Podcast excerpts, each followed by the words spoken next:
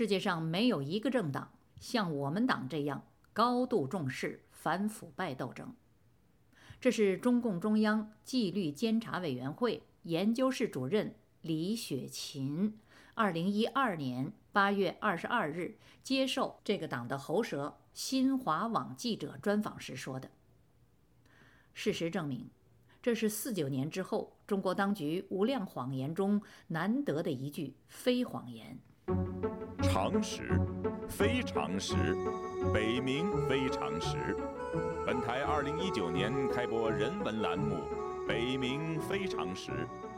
北冥非常识消解末法社会反人性常识，彰显中西文明主流正脉。请翻墙搜索关键词“北冥非常识”。自由亚洲电台《北冥非常识》，始皇帝毛主的习，习近平的权力录。这次我们谈谈习近平登基后最大的政绩，也是败绩之一——反腐败。自习近平登上中共权力顶级，发动反腐败运动，截止今年七月，已经有近两百八十万。地方到中央各级中共官员遭到整肃，这个数字还在不断的增加。据中共中央纪委会公布的统计数据，习近平上台的头五年（二零一三年到二零一七年之间），从中央到地方超过一百三十五万官员被销官，其中基层官员有一百三十四点三万人。这一百三十四点三万人当中，有农村党员干部六十四万人，而在中国三十四个省级行政区中的三十一个省市当中，遭到整肃的处级官员接近万名。接下来，二零一八年，新华网报道，遭到中共纪检机关处分的官员有六十二点一万人，其中包括五十一名。省部级及以上的干部。到二零一九年，新华网报道，遭到处分的官员有五十八点七万人，其中包括四十一名省部级干部。二零二零年上半年，虽然举国新冠疫情弥漫，半个中国水灾莫定，经济停顿，闭关锁国，行政管理几乎停摆。据中国新闻网报道，依然有二十四万中共干部遭全国纪检机关查处，其中包括十三名省部级干部。根据这个进度和年平均整肃的数量，到今年，也就是二零二零年底，将至少会再有二十万官员落马，使得倒在习近平手下的官员总数将超过三百万。如此的整治力度和规模，在中共党史上开了先河。其整治的心术公开见之于报端，令人闻之悚然。中共中央纪委国家监委会二零二零年七月二日发文，使用的语言几近恐吓，把一体推进不敢腐、不能腐、不想腐。作为新时代全面从严治党重要方略，使广大党员干部因敬畏而不敢，因制度而不能，因觉悟而不想，持续推进纪检监察工作高质量发展的具体实践。这三个排比句中最有威慑力的是第一个，因敬畏而不敢。不敢就是不敢腐败，那么敬畏什么呢？没说。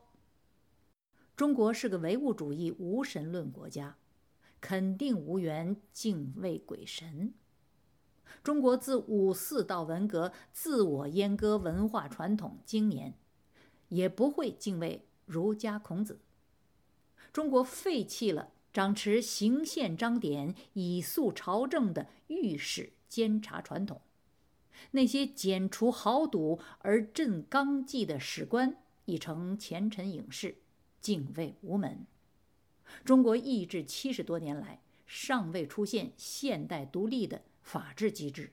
法律因此毫无尊严可供敬畏。那么剩下的可以敬畏也必须敬畏的，就只有独裁淫威、强权意志、滥法酷刑、威逼利诱、彼此出卖、诱饵钓鱼、身败名裂、九族株连。这句话其实说者有意，听者有心，妙就妙在言而不明，彼此心照不宣。这是一把不必说明而隐形存在的达摩克利斯剑，高悬于众官员头上，针对腐败，可收恐吓之功。至于后两句，因制度而不能腐败，因觉悟而不想腐败。在中国政治文明、司法独立之前，基本上是自娱自乐的空谈。八年反腐，近三百万官员路绝官场，可比八年抗战，三百万国军将士战死疆域。可八年国军的抗战喋血沙场，迎来了侵略军缴械投降，炮火硝烟散去。民族国家独立，八年中共反腐成一戒百，四应仕宦节服，改行自新，收国家清廉之效。结果如何呢？除了作为政绩来统计，并一再公布的被整肃的官员的数量、官阶和级别，关于清廉或腐败的程度。例如，从中央到地方各级官员个人财产的情况，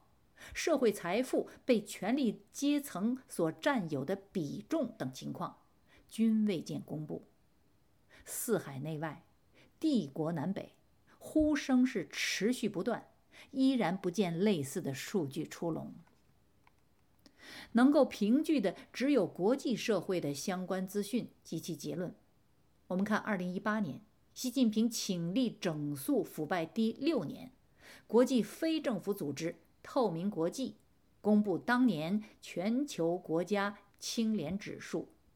这个指数的排名显示，中国清廉程度比之从前无任何好转。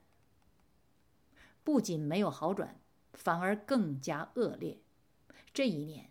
中国清廉排名从上一年的第七十七位。下降到第八十七位。我们比较一下中国的近邻和远邦，香港这一年就是二零一八年，清廉的程度排位第十四名；日本排位第十八名；台湾排位第二十六名；美国二十五名，均高于中国。二零一八年国际透明清廉指数在对亚洲国家的评估中指出，中国和越南变得更加腐败。往早年看，二零一三年，习近平二零一二年末在中共十八大发动党内反腐败攻势的一年之后，中国腐败的程度没有改善，反而越加严重，清廉指数。下降了四分。总体而言，习近平反腐八年，中国清廉程度得分始终徘徊在三十九到四十一分之间，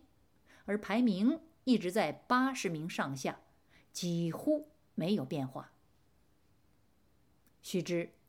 早在习近平尚在边缘地区省份的福州市任职的一九九三年。中共就发动了反腐败运动，称作轰轰烈烈的特殊战斗。这个战斗特殊了二十年之后，中央纪委研究室主任李学勤总结反腐败的成绩，说：“腐败和反腐败当前正处于相持阶段。”他分析并预言说，我国的腐败问题。正处于从有所遏制向全面遏制转变的重要阶段，从易发多发期向稳定可控期转变的关键阶段。他的这番话说的时间是二零一二年的八月，习近平登基前三个月，恰好为早已内定为王储的习近平上台后惩治腐败的辉煌功绩做铺衬。结果没铺衬好，八年过去，腐败和反腐败两兄弟依然是手拉手、肩并肩，相持不下。再别说，另有专家指出。由于中国言论管制和相关信息的严重黑幕化，国际清廉指数不足以说明中国清廉或腐败的真实情况。所以，所谓相持不过是无效的代名词罢了。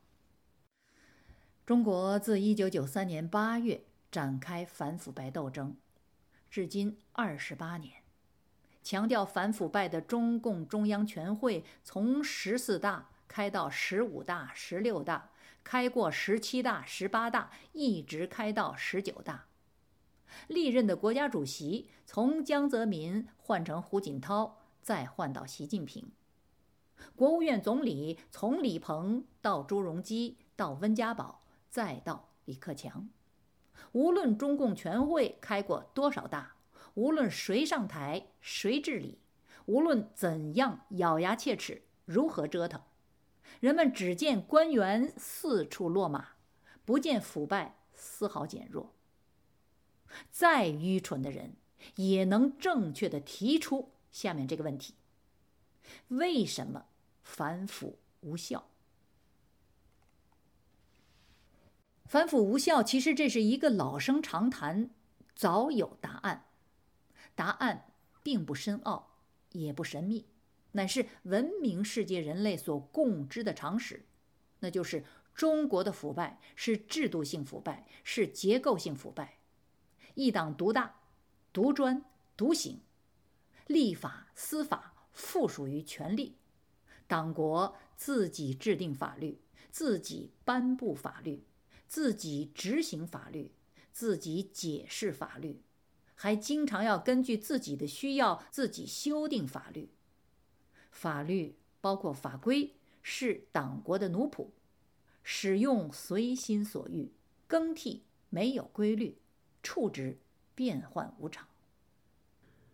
说到中国司法变幻无常的现象，前不久，针对中国大陆文化界、出版界人士耿肖南以涉嫌非法经营为由被拘捕。美国纽约大学法学院法学教授、中国法律专家、对外关系委员会亚洲研究高级研究员孔杰荣，二零二零年九月十五日在美国外交杂志发表文章，针对中国刑法法规从拘捕、关押到审判、判决等一系列程序中各个具体环节及其相互之间的模糊性。量刑尺度的不确定性、执行的随意性等等，一口气提出了二十二个疑问，指出，在对持不同证件者的持续镇压情况下，我们依然不知北京如何给受害者定罪、何时定罪和拘留的类型。中国老百姓形容那些琢磨不定的事物是“王八的脉摸不着”。孔杰荣教授此文题如其问，叫做《中国的罪与罚变幻莫测》，其中的二十二个问题是文章的主旨，构成文章的主体，占据文章大半篇幅。